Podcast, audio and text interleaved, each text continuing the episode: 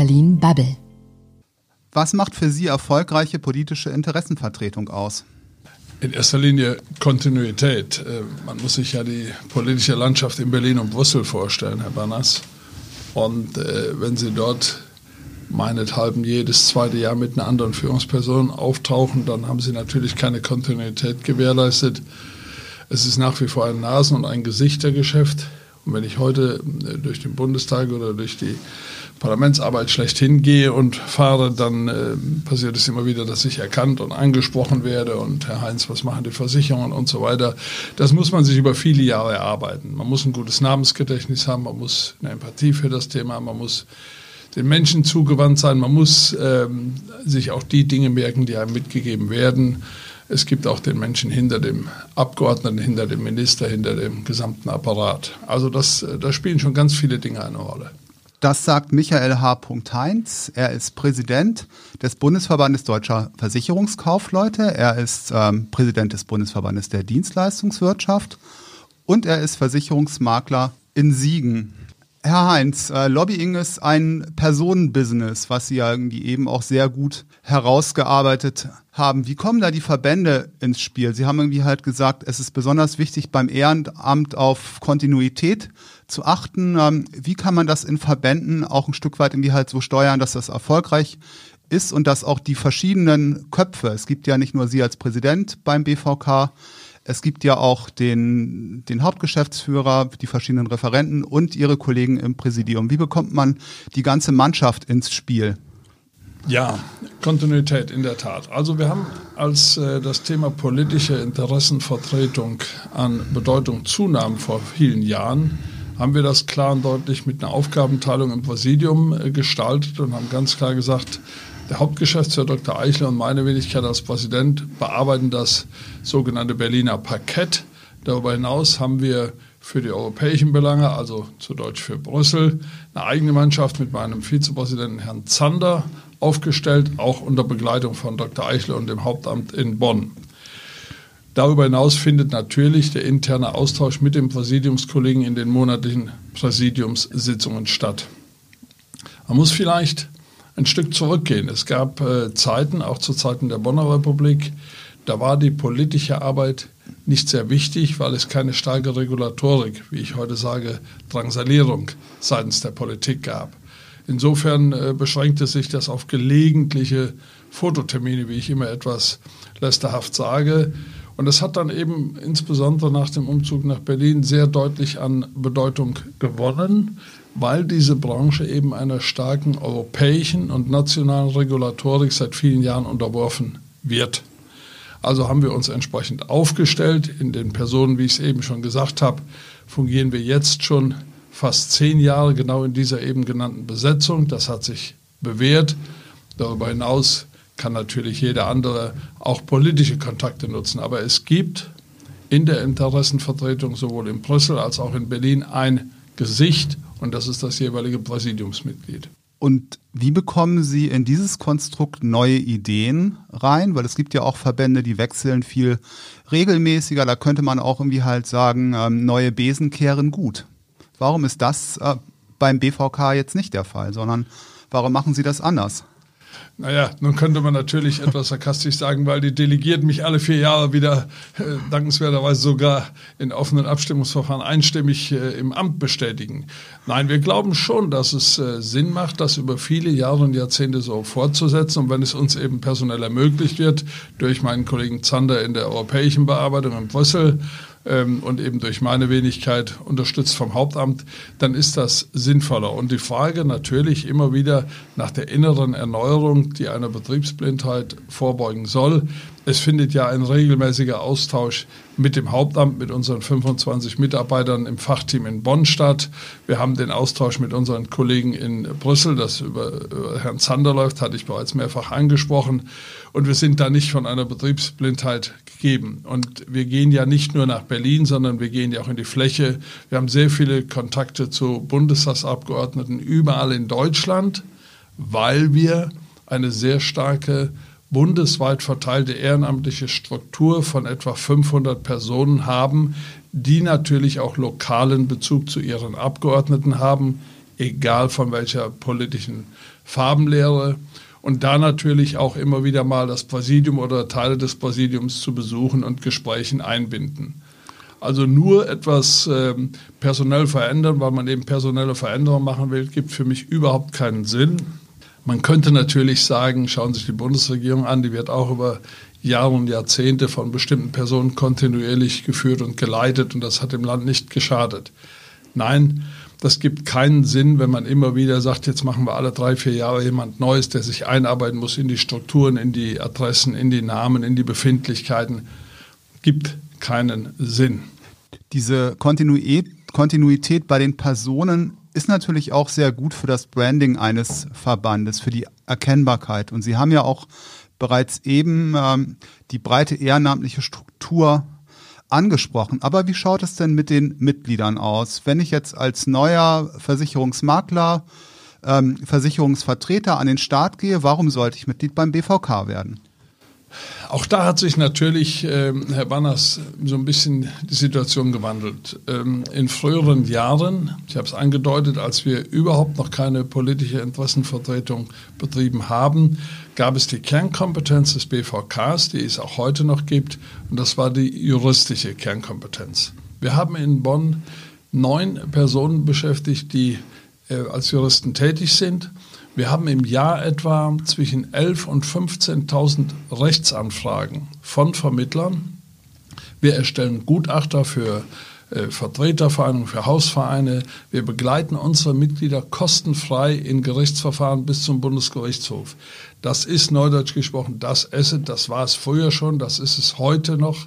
Das äh, spürt das Mitglied und das ist ein Grund beizutreten. Aber das, was wir in den letzten Jahren gemacht haben, in der Doppelung politische Arbeit und Öffentlichkeitsarbeit. Die Dinge bedingen sich oft. Nach wie vor ist es wichtig, auch das Foto, äh, die Begegnung mit äh, Politikern auf Jahreshauptversammlung auf Bundesebene, das hat natürlich mittlerweile sehr viel dazu geführt, dass Vermittler, ob Makler, ob Agenten, ob Spezialisten in immer größerer Anzahl sagen, das ist der Verband, der für uns, wie es auch die Satzung vorsieht, die politischen, rechtlichen und wirtschaftlichen Rahmenbedingungen regelt. Und wir haben jedes Jahr starke Mitgliederzuwächse, also gegen den Trend vieler Organisationen in Deutschland. Ah, das ist eine gute Nachricht. Und dieses Mitglied, wenn sich dieses Mitglied jetzt engagieren möchte, wenn das sich inhaltlich engagieren möchte, wenn es Interesse daran hat, äh, ja, vielleicht auch ein Ehrenamt zu übernehmen, wie funktioniert das? Wie funktioniert die, die Mitarbeit der Mitglieder an der inhaltlichen Arbeit des BVK? Ich habe es eben angesprochen, wir haben ja eine sehr breite bundesweite Struktur sogenannter Bezirksverbände. Diese Bezirksverbände mit eigenem kleinen Vorstand, lokal in Analogie zu den jeweiligen Industrie- und Handelskammern angesiedelt, haben keine eigene Rechts- Fähigkeit, haben aber die Möglichkeit, dass man sich dort auf lokaler, nationaler, eher lokaler Ebene einbringt, zu Versammlungen geht und auch sein Interesse bekundet, am Verband mitzuarbeiten, in einem Bezirksverband, wo auch vier, fünf, sechs Positionen immer wieder vergeben werden. Darüber hinaus haben wir Kommissionen, für unterschiedliche Belange, die im Regelfall bundesweit tagen, zweimal im Jahr unter Leitung eines jeweiligen Vizepräsidenten und sich mit ganz unterschiedlichen Fachthemen von äh, Schadensversicherung über EDV-Themen, Digitalisierung ist natürlich heute gerade ein Thema, bis zu allen möglichen anderen maklerspezifischen Themen. Dort gibt es diese Kommissionen, die tagen. Dort kann sich jeder bewerben und sagen, ich würde gerne Mitglied einer Kommission werden. Ich möchte gerne mal reinschnuppern dann wird man berufen. Also es ist eine große Durchlässigkeit gegeben, um sich bei uns im Ehrenamt zu engagieren. Und darüber hinaus, wenn ich das noch ergänzen darf, haben wir sozusagen eine Talentschmiede jetzt neu ins Leben gerufen, nämlich wir haben unter Führung meines Kollegen Marco Seufert ein sogenanntes Juniorenteam gerade installiert. Dort können sich die Menschen einfinden, die bestimmte Voraussetzungen erfüllen, unter anderem unter 35 Jahren, in Folge später mal Agenturnachfolger und so weiter und so weiter. Davon gibt es im BVK 350 Vermittlerinnen und Vermittler. Die gruppieren sich jetzt, formieren sich, versorgen auch dann zukünftig das Präsidium mit guten Gedanken, sind auch nah am Präsidium angebunden, in ihrer persönlichen Freiheit natürlich. Und da wollen wir auch Talente für die zukünftige Ehrenarbeit, äh, Ehrenarbeit bekommen, natürlich. Sie haben ja bereits die Themen des BVK angesprochen. Ein äh, Thema, was immer für sehr viel politischen Streit sorgt, ist der Verbraucherschutz. Um es mal zugespitzt zu sagen, warum soll oder warum soll ein Verbraucher mehrere tausend Euro an Provision für den Abschluss einer Lebensversicherung zahlen? Naja, das ist natürlich immer wieder eine schöne Reizfrage. Man könnte jetzt herkommen und sagen, äh, der Verbraucher soll nicht mehrere tausend Euro für den äh, Abschluss einer Lebensversicherung, die ja nicht mehr Lebensversicherung im klassischen Sinne ist. Aber ich weiß natürlich, wohin die, äh, diese Frage zielt. Der Vermittler hat die Aufgabe, sozusagen seinen sozialpolitischen Auftrag beim Kunden zu erfüllen und der umfasst mehr als den Abschluss einer personengebundenen Versicherung, die er im Übrigen wahrscheinlich auch nur einmal im Leben bei seinem Kunden platzieren kann, weil es gibt ja keinen Sammelwettbewerb, möglichst viele solcher Versicherungen zu haben. Und darüber hinaus muss der, Mitarbeiter, muss der Vermittler aus diesem in der Tat etwas höheren Einmalertrag seinen Geschäftsbetrieb, seine Mitarbeiter, seine gesetzlich vorgeschriebene Fort- und Weiterbildung und eben auch den Kunden über viele, viele Jahre weitestgehend unentgeltlich begleiten und betreuen. Und wenn Sie sich das an Beispielen festmachen, wenn Sie sich vornehmen als Vermittler, Sie gehen ein bis zweimal im Jahr in ein Kundengespräch, nur um die Bedarfssituation zu erfragen, nur um zu schauen, ob es noch irgendetwas zu verändern gibt, aber auch durchaus mit dem Ergebnis, dass alles in Ordnung ist, dass nichts verändert werden muss, dann ist das eine kostenfreie Dienstleistung. Und wenn Sie heute andere Berufe, auch verkammerte Berufe nehmen, die auf der Basis von Honorar arbeiten würden, was ja die Verbraucherschützer und Teile der politischen äh, äh, Abgeordneten immer wieder fordert, dann müssten Sie solche Gespräche jedes Mal in Rechnung stellen. Da wären wir als Verband durchaus offen. Das würde für manchen unserer Vermittler eine höhere Ertragssituation ergeben. Aber, ich sage das auch klar und deutlich, es würde auf Dauer Teile der Bevölkerung von der dauerhaften Beratung und Begleitung ausschließen, weil entweder die finanziellen Mittel nicht da sind oder die Akzeptanz für eine solche Honorarberatung und Beratungsgespräch nicht gegeben ist. Genau das wäre jetzt meine nächste Frage gewesen, das Thema Honorarberatung. Da zahle ich dann als Verbraucher für die Beratung jeweils einen Betrag X oder ich zahle ansonsten quasi über die Cottage oder Provision dann regelmäßig einen bestimmten Betrag. Und das eine ist irgendwie sehr transparent und offensichtlich. Und das andere ist eigentlich nicht so offensichtlich auf den ersten Blick für den Kunden, oder? Ja, auf den ersten Blick mag das so sein. Die Kosten, die mit einem, nehmen wir wieder das Thema Personenversicherung, weil da ja letztendlich die Emotion hingeht, Krankenversicherung, Berufsunfähigkeit etc. in der bliebenen Vorsorge, ist ja mittlerweile der Kostenausweis verpflichtend anzugeben, wird ja auch getan. Es bringt auch nichts, Herr Banners, wenn wir uns nur auf den Gedanken fokussieren, Provision oder bei Makler heißt es Cottage getrennt zu betrachten, sondern es muss die Situation der Kosten betrachtet werden. Der Kostenausweis steht in jedem Vertrag drin und dann hat der Kunde auch die Möglichkeit zu sagen, ich suche mir einen Anbieter, wenn denn auch die Gesellschaft und das Produkt passen, der kostengünstig ist. Ob das ein Makler ist, der kostengünstig ist, ob das Bankvertriebe sind, ob das die sogenannten digitalen Direktvertriebe, Vergleichsprogramme sind oder ob das große Strukturvertriebe sind, das kann der Kunde für sich durchaus selber entscheiden. Und der Vorteil für den Kunden ist natürlich, dass diese Vergütung des Vermittlers eingepreist ist in den Vertrag. Und wenn wir über Kosten reden, dann wollen wir auch mal die Kehrseite der Medaille nehmen. Wenn Sie heute zu mir in mein Büro kämen und würden Ihr Kfz versichern, ich nehme mal an, es würde 500 Euro im Jahr kosten. Ich habe kein Auto. Sie haben kein Auto, dann nehme ich gerne jemanden anderen, um das Beispiel fortzuführen. Und der Kunde sagt, nun gut, das kostet 500, Auto, 500 Euro.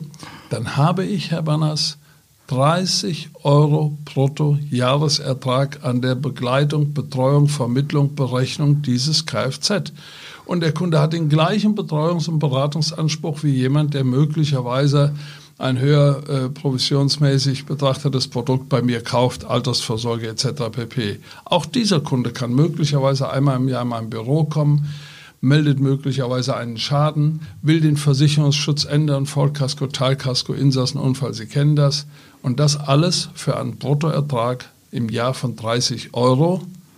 Und dann muss ich natürlich auch meinen Geschäftsbetrieb subventionieren und muss sehen, dass ich eine betriebswirtschaftliche Lösung finde für diese Dinge. Das heißt, der Kunde lohnt sich dann in der Gesamtschau, wenn der nicht nur. Er lohnt sich in der Gesamtschau und es gibt äh, mittlerweile, das muss man sagen, viele Vermittler, denen man das vielleicht fälschlicherweise als Arroganz auch auslegt, die sagen, es geht nicht mehr betriebswirtschaftlich einen sogenannten Einvertragskunden über ein ganzes Jahr zu begleiten und zu betreuen. Sie können das Beispiel nehmen bei einer Hausratversicherung. Eine solche werden Sie möglicherweise haben und die kostet dann 100 Euro im Jahr. Und auch da habe ich als Vermittler zwischen 10 und 15 Euro brutto Provisionsertrag im Jahr. Ich bitte Sie, wie wollen Sie dort betriebswirtschaftlich arbeiten? Wie wollen Sie ausbilden? Und das Thema Honorar ich sage das ganz klar, wir als BVK haben schon 2012 auf einer Jahreshauptversammlung genau dieses Thema diskutiert und haben gesagt, wir sind offen für das Thema. Wenn der Gesetzgeber das möchte, aber es findet keine Akzeptanz. Sie haben etwa 200 bis 300 Honorarberater zugelassen in Deutschland und etwa 190 bis 200.000 Vermittler mit dem tradierten Vergütungssystem. Das entscheidet der Verbraucher. Und es ist, wenn ich das hinzufügen darf, auch keine Frage der Qualität. Man kann das ja lustig gestalten. Wenn zu mir jemand kommt und eine Honorarberatung will, dann sage ich vorher dem Büro, den lassen wir nicht vor zwei Stunden wieder raus und geben ihm Kaffee bis zum Abwinken. Und dann hat er von mir aus eine Information über eine Kfz oder eine Privathaftpflicht oder auch über eine Berufsunfähigkeit. Er hat aber keinen Vertrag, aber er zahlt bei mir schon mal einen Stundensatz von 80 Euro.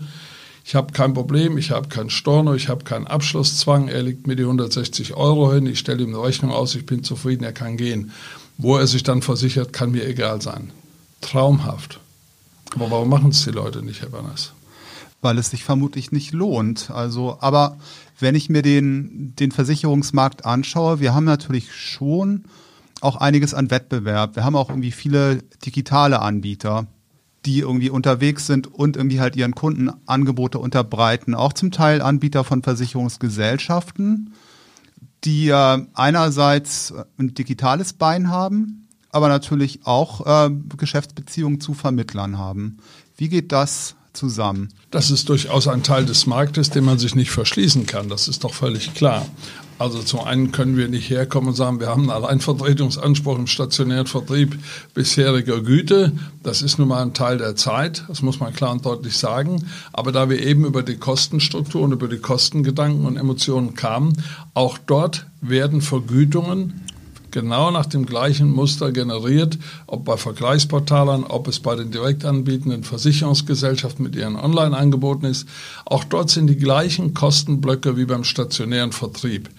Und ich denke, es ist das gute Recht eines Kunden für sich zu entscheiden, möchte ich online, möchte ich möglicherweise nach der Pandemie wieder eine sogenannte Face-to-Face-Beratung mit einem vertrauten Umfeld, mit einem Vermittler, der vielleicht in meinem äh, wohnlichen Umfeld, altdeutsch sagt man in meinem Sprengel wohnt, äh, den ich über Jahre kenne, dem ich vertraue. Und ich denke, da gibt es einen Mix. Es wird Produkte geben, die äh, sehr standardisiert angeboten sind. Ich habe es eben schon in Teilen angesprochen, die man über solche Direktvertriebe und Portale anbieten kann.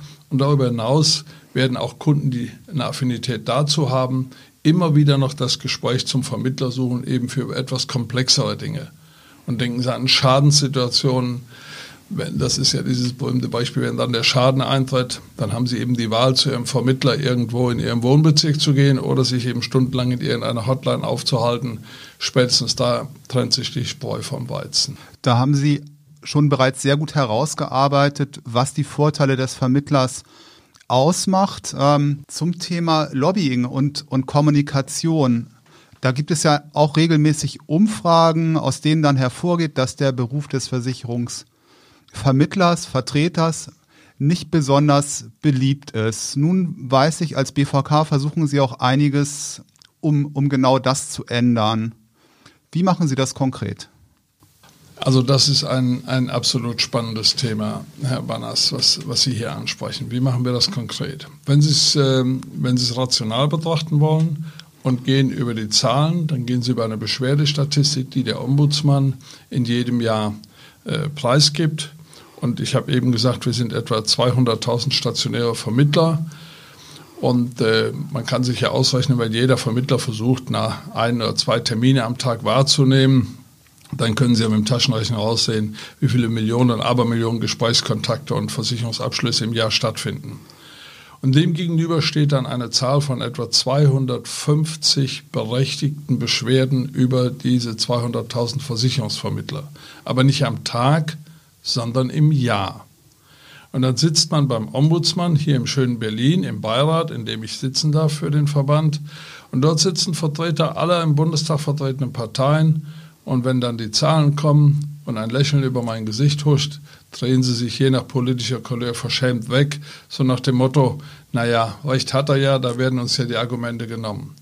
Es ist ein ganz schwieriges Thema und es ist ein emotionales Thema, aber ich will eins klar und deutlich sagen, diese Branche hat in den letzten 20, 30, 40 Jahren üble Verwerfungen hingenommen und auch verursacht. Weitestgehend durch große Strukturvertriebe, gefüttert, gesponsert und unterstützt von Versicherern, durch fehlgeleitete Incentives, durch fehlgeleitete Abschlussprovisionsanreize. Und darunter leiden wir, das muss man ganz klar und deutlich sagen. Das heißt, alle Vermittler werden in einen Topf geschmissen. Exakt, das ist genau der Punkt. Die Vermittler, die bei uns im Berufsverband BVK sind, sind nicht Vermittler in solchen Organisationen. Und solche Organisationen, die wir hier namentlich rauf und runter nennen können, die haben wir in den letzten 20, 30 Jahren gesehen. Und es muss nicht jedes Jahr der Versicherer den Vermittler ausloben für irgendwelche Spaßreisen, Schiffsreisen, Weltreisen, der am meisten Versicherungen verkauft. Wir halten das für den klar falschen Ansatz. Wir lehnen das auch ab als Verband, offizielle Sprachregelung, diese sogenannten Incentives. Vermittler mögen das natürlich in Teilen schon genießen. Wer lässt sich nicht gerne mal eine Reise schenken, aber es verführt. Und wir kommen ja dann in eine Situation, dass wir sagen, möglicherweise müssen wir noch mehr aussieben, wer als Vermittler tätig sein darf. Wir müssen noch mehr Zugangsvoraussetzungen verschärfen. Wir müssen noch stärker das Thema Bildung in den Vordergrund stellen. Lebenslanges Lernen, eine Initiative, die wir als erster Verband, als sie aus Brüssel vor vielen, vielen Jahren gedanklich nach Berlin oder nach Deutschland kam, unterstützt haben wo alle anderen gesagt haben, die sind ja verrückt, jetzt wollen die Vermittler auch noch zum lebenslangen Lernen zwingen. Und wir sofort gesagt haben, das ist eine gute Maßnahme, weil sie auch sagen, wie kann man das erreichen? Darüber hinaus haben wir vor vielen Jahren, ich durfte damals das äh, entsprechend gründen, den Verein ehrbarer Versicherungskaufleute gegründet, der nochmal in seiner Selbstverpflichtung wesentlich strengere Maßgabe an sein Handeln legt, als der Versicherungskaufmann es aus der gesetzlichen Verantwortung heraus muss. Sie haben ja bereits andere Vertriebsformen, Vertriebsmöglichkeiten, die Versicherungsgesellschaften angesprochen. Nun stecken dahinter ja auch zahlreiche politische Verbände, also GDV, PKV-Verband, aber natürlich auch Verbände, die Versicherungsmakler und auch Strukturvertriebe organisieren. Wie ist denn da die Zusammenarbeit mit diesen Verbänden? Weil man verfolgt ja auch zum Teil gleiche oder zumindest ähnliche Ziele, oder? Ja, man ist natürlich in einer gewissen Schicksalsgemeinschaft. Aber wo es Not tut, und das sage ich auch hier ganz klar und deutlich, muss man auch Distanzen schaffen. Ich finde es immer wieder belustigend, wenn gerade sozusagen unser Gegenüber, der Gesamtverband der Versicherungswirtschaft, kurz GDV, nach dem Motto, Herr Heinz, wir sitzen ja alle im gleichen Boot, auf mich zukommt und mir dann immer dieses alte Sprichwort einfällt, möglicherweise sitzen wir im gleichen Boot, das ist nur die Frage, ob wir in die gleiche Richtung rudern. Ja, wir müssen uns da ein Stück weit absetzen, weil Versicherer im Wesentlichen Treiber und Verursacher dieser Exzesse sind, denn mit deren Geld ist letztendlich alles das geschehen. Und Sie kennen viele dieser Beispiele von der Gründung der Strukturvertriebe der 70er Jahre bis äh, zu diesen Verwerfungen mit, äh, mit Göker und seinen Krankenversicherungen und so weiter und so weiter. Da Herr Wanners, stehen Versicherer hinter, die das Geld dafür gegeben haben. Und wenn Sie so viele Jahre in so einer Spitzenposition sind wie ich, Sie kennen die Versicherer, Sie kennen die Summen, Sie kennen die Zuweisungen, Sie kennen alles das, was dahinter geht. Da kann man manchmal nur noch den Kopf schütteln. Also, wie geht man mit diesen Dingen um? Man begegnet sich in der geschäftlichen Partnerschaft. Schön, wenn auch Freundschaften da entstehen können. Und das gilt nicht nur für den Gesamtverband oder den von Ihnen angesprochenen PKV-Verband, sondern das gilt auch für andere Verbände. Es gibt Verbände, Vermittlerverbände, mit denen wir durchaus eine gute kollegiale Zusammenarbeit auf Augenhöhe haben. Es gibt aber auch klar und deutlich Vermittlerverbände, bei denen wir deutlich merken, dass es hier nur um Eigeninteressen geht und zu denen wir eben auch eine gesunde Distanz halten. Das Problem, wenn ich das noch als letzten Gedanken dazu sagen darf, ist, dass Politik das nicht immer auseinanderhalten kann. Verband, Verband, wer ist dafür, wer ist wogegen, mit wem arbeitest du, wer hat welche Interessen. Auch da wieder mein Eingangsstatement, Kontinuität, 10, 15, 20 Jahre repräsentiert dieser Verband das gleiche Gesicht in der politischen Arbeit. Das ist wichtig. Sie sind auch Präsident beim Bundesverband der Dienstleistungswirtschaft. Wie ist denn da der Mehrwert und die Zusammenarbeit zwischen BVK und BDWI? Wenn man sich die Kernaufgabe des BDWI ansieht, es ist ja kein Berufsverband, sondern ein Dachverband von etwa 20 dienstleistenden Berufsverbänden, also Berufsverbänden der dienstleistenden Wirtschaft mit einem ganz breiten Spektrum von der Altenpflege über die Versicherungskaufleute, ähm, äh, von der äh, Automatenindustrie bis zur Sicherheitswirtschaft, also das ist ja sehr viel gegeben. Und die Aufgabe des BDWI, der im Übrigen noch unter anderer Namensgebung gemeinsam damals vom BVK und anderen gegründet wurde. Damals war es der sogenannte Ring Deutscher Makler und der BVK, die diesen Vorläufer des BDWI 1970 aus der Taufe gehoben haben. Interessant übrigens, Herr Berners, das werden die wenigsten wissen, Anlass war damals, dass ein gewisser Jungsozialist Gerhard Schröder bei einem Bundesparteitag in Hannover tatsächlich gesagt hat, es müsste in Zukunft verboten werden, dass Immobilienmakler und Versicherungskaufleute Provisionen bekommen. Das war die Initiative zur Gründung dieser damaligen ABM, heute BDWI. Und der BDWI ist wirklich dafür zuständig, für die verschiedenen Berufsverbände die politische Arbeit zu begleiten und macht das exzellent. Und für uns als BVK ist das ein weiteres äh, Standbein und Stützpfeiler, wie immer man es sagen möchte, um hier die politische Arbeit noch zu verstärken in unserem Büro in der Friedrichstraße mit den entsprechenden organisatorischen Gedanken im Hintergrund. Nochmal eine Strukturfrage. Als Präsident in mehreren Verbänden haben Sie auch das Vergnügen, von der Geschäftsstelle vom Ehrenamt vorbereitet zu werden, unterstützt zu werden, gebrieft zu werden. Was macht denn so eine, eine gute Vorbereitung, ein gutes Briefing aus? Was brauchen Sie an Informationen? Was ist vielleicht überflüssig? Ja, das, das hat auch wieder mit Kontinuität zu tun. Wenn, wenn äh, ich nehme mal den BVK als den Verband, äh, der mich ja doch wesentlich äh, stärker fordert und prägt.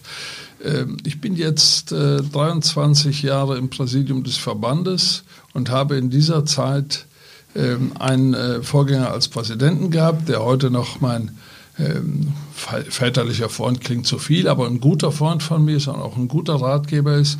Und wir haben in der Zeit gerade mal äh, drei äh, Geschäftsführer gehabt, die aber auch ganz normal altersmäßig ausgeschieden sind. Was macht das aus? Es ist gar nicht so sehr das Fachliche, sondern es ist Kontinuität und es ist Vertrauen. Ich muss mit den Menschen, die mich briefen, wie Sie sagen, die mich begleiten, die mich vorbereiten, muss ich, zumindest gilt das für mich, eine absolute vertrauliche Zusammenarbeit, die fast hineingeht ins Private, ins Familiäre, weil man sich das ganze runde Jahr zusammensetzt, sowohl beim BDW als auch beim BVK. Man reist zusammen, man kennt die Familien, man feiert auch mal etwas zusammen. Und das ist für mich wichtig.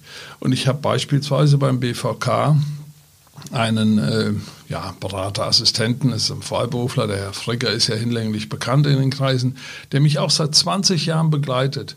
Und wir haben mal einen schönen Satz geprägt, weil wir keine vertragliche Bindung haben, haben wir gesagt, solange wir beide Ja sagen, gilt die Zusammenarbeit als fortgesetzt und wenn einer mal Nein sagt und nicht mehr möchte, dann kann er das tun.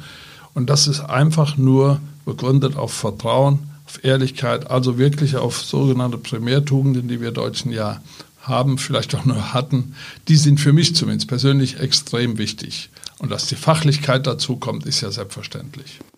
Also auch da gilt, ähm, Lobbying, Verbandsarbeit und gute Zusammenarbeit ist People's Business. Absolut. Herr Heinz, ich habe noch drei kurze Fragen zum Abschluss. Ja. Bitte einfach beantworten und mit einem Satz begründen. Frühstücksfernsehen oder Deutschlandradio? Deutschlandradio. Frühstücksfernsehen, insbesondere in den kommerziellen Sendern, ist mir zu viel Tingeltangel. Brüssel oder Berlin? Berlin, weil Brüssel äh, eine tolle Mannschaft von Seiten des BVKs betreut. Und äh, Brüssel ist mir auch zu, zu, zu juristisch, äh, zu wenig lebhaft. Annalena Baerbock oder Robert Habeck? Keinen von beiden, weil ich nicht mit Menschen äh, zusammenarbeiten möchten, haben, müssen, muss, die eine Verbotspartei begleiten. Dankeschön, Herr Heinz. Äh, Dankeschön, liebe Zuhörer. Wenn euch dieser Podcast gefallen hat, dann freuen wir uns über Bewertungen. Wir freuen uns natürlich über Follower und auch über Kommentare auf den gängigen Social-Media-Seiten. Einen schönen Tag noch. Das war Berlin Bubble.